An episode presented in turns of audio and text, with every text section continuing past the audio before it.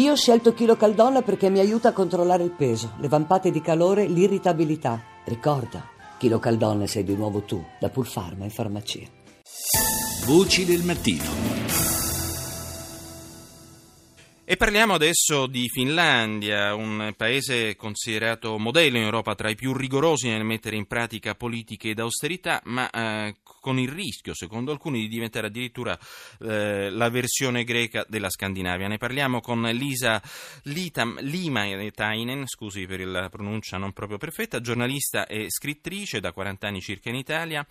Allora, eh, Limaitainen, qual è la situazione reale? Cioè, stiamo gridando al lupo o mettendo mettendo il carro davanti ai buoi, come si dice in gergo, troppo in fretta, uh, oppure effettivamente c'è una situazione in qualche modo di eh, rallentamento economico e comunque di messa in discussione del welfare eh, finlandese considerato uno dei più avanzati eh, del, d'Europa bene, sicuramente. È, è, vero che c'è una economia che stagna, che c'è una recessione che dura, disoccupazione 9,2%.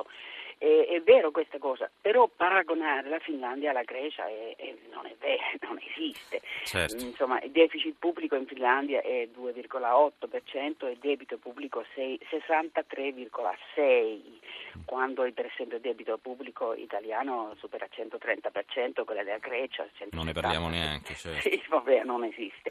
Vabbè, comunque c'è una crisi perché la Finlandia oggi non sa eh, esporta troppo poco e non sa cosa esportare. Uh-huh. C'è la vecchia industria dominante di carta e cellulosa, si è trasferito in Asia, in America Latina, e poi c'è stata crisi dell'elettronica, adesso la Nokia sta riprendendo lentamente, ma insomma c'è un problema. Poi anche l'esportazione di ogni, ogni genere di viveri della Russia ha sofferto per, per le sanzioni. E poi c'è la popolazione sta invecchiando molto, uh-huh. e, insomma c'è una, una, necessità di riformare, questo è vero, uh-huh. però il modo in cui il governo attuale, formato da un partito conservatore di coalizione nazionale, di un partito del centro e partito populista, di veri finlandesi, ha suscitato le proteste mh, frequenti, per esempio c'è un, um, professori universitari dell'economia e di politica sociale hanno detto che questo governo sta, sta smontando le, le cose fondamentali per una società finlandese, uno mm. Stato sociale nordico e che non è in questo modo che si può mettere in moto un mercato del lavoro, mm-hmm. eh, che questi, questi, tali creano della, eh, una società di, di, aumenta inuguaglianza in modo massiccio. Certo. Eh, Dunque, e poi c'è anche il tentativo di questo governo di in qualche modo spezzare il potere del sindacato che ha abituato per decenni una politica di...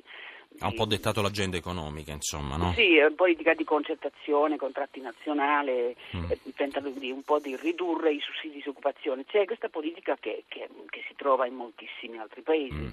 Ma volevo dire, poi eh, la disoccupazione però in aumento al 9,4% contro eh, la vicina Svezia per esempio che eh, si assesta appunto al 4,1%. Eh, si dice anche che eh, ci siano comunque delle eccellenze straordinarie in Finlandia, pensiamo alle start-up eh, internetiane, però eh, a livello di dipendenti non è che risolvano molto la situazione per quanto riguarda il livello di disoccupazione perché hanno pochi dipendenti. ci sono comunque eccellenze straordinarie come la Finera anche, no? oltre a quelle che eh, lei ha citato. Mancano sì. forse aziende global player, diciamo, del calibro di Volvo, sì, per esempio infatti, in Svezia o Lego in Danimarca, per dire, no? Questo è vero, insomma non c'è c'è una politica attenta di, di risvegliare occupazione, ma non, non, non, non, si è riuscito moltissimo. Eh, però diciamo ehm, eh, noi abbiamo Alcone che è una un multinazionale molto, molto forte, ma non, non, hanno creato, non, hanno riuscito a creare un'occupazione che avrebbe svoltato la situazione situazione che dura ormai da diversi anni. Mm. Però diciamo questo in qualche modo la situazione di governo è cambiata moltissimo. Eh, in questo momento i, i partiti, tre partiti governativi stanno perdendo il sostegno eh, e i socialdemokratici e i verdi stanno guadagnando per, proprio per protesta di questa, questa, uh-huh. questa, politica. Il partito populista è crollato da 17,7% a 8,8%, nel senso che c'è una, c'è una società finlandese che si rende conto che qui si sta portando avanti una, una politica, politica neoliberalista che, che sta mettendo eh, a rischio di quella che è stata la base del, del consenso sociale, è stato ha, è anche fatto diventare Finlandia una, una politica, un, Finlandia è un paese dove, dove, la gente si sente essere in un contesto di solidarietà sociale. Certo. Eh, eh, vuol dire c'è, eh, c'è, una Finlandia che reagisce, mm-hmm. che reagisce a questa politica governativa. E, Troppo e... rigida secondo diciamo, i dettami stile Bundesbank potremmo dire, no? questo è un po' quello che è stato sottolineato più volte, che la Finlandia è una delle nazioni dell'Eurozona più rigide diciamo, nella, nell'osservare la disciplina di bilancio. E sul fronte interno culturale anche, eh, la, eh, la, Finlandia è sempre stata una terra molto aperta nei confronti dei migranti in passato, adesso com'è la situazione, vista anche la, l'ascesa dei populisti?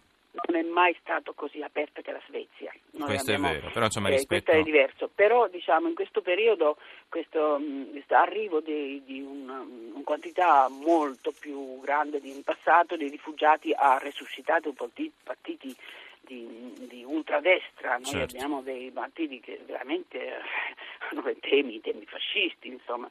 E, però dall'altra parte c'è anche un'altra parte della Finlandia che reagisce in solidarietà, anche aiutando questi che arrivano. Voglio dire, c'è una, uh, e questo ovviamente sta, sta, succedendo ovunque, non è solo la Finlandia, è la sì, reazione sì. di questa parte del paese che, che, pensa che i colpevoli sono i poveri cristi che scappano dalla, dalla guerra Mon... oppure dalla povertà Mon... e non vedono che è la politica neoliberista che certo. crea questa situazione. Insomma. Grazie, grazie a Lisa Limatainen, giornalista e scrittrice, per il suo contributo.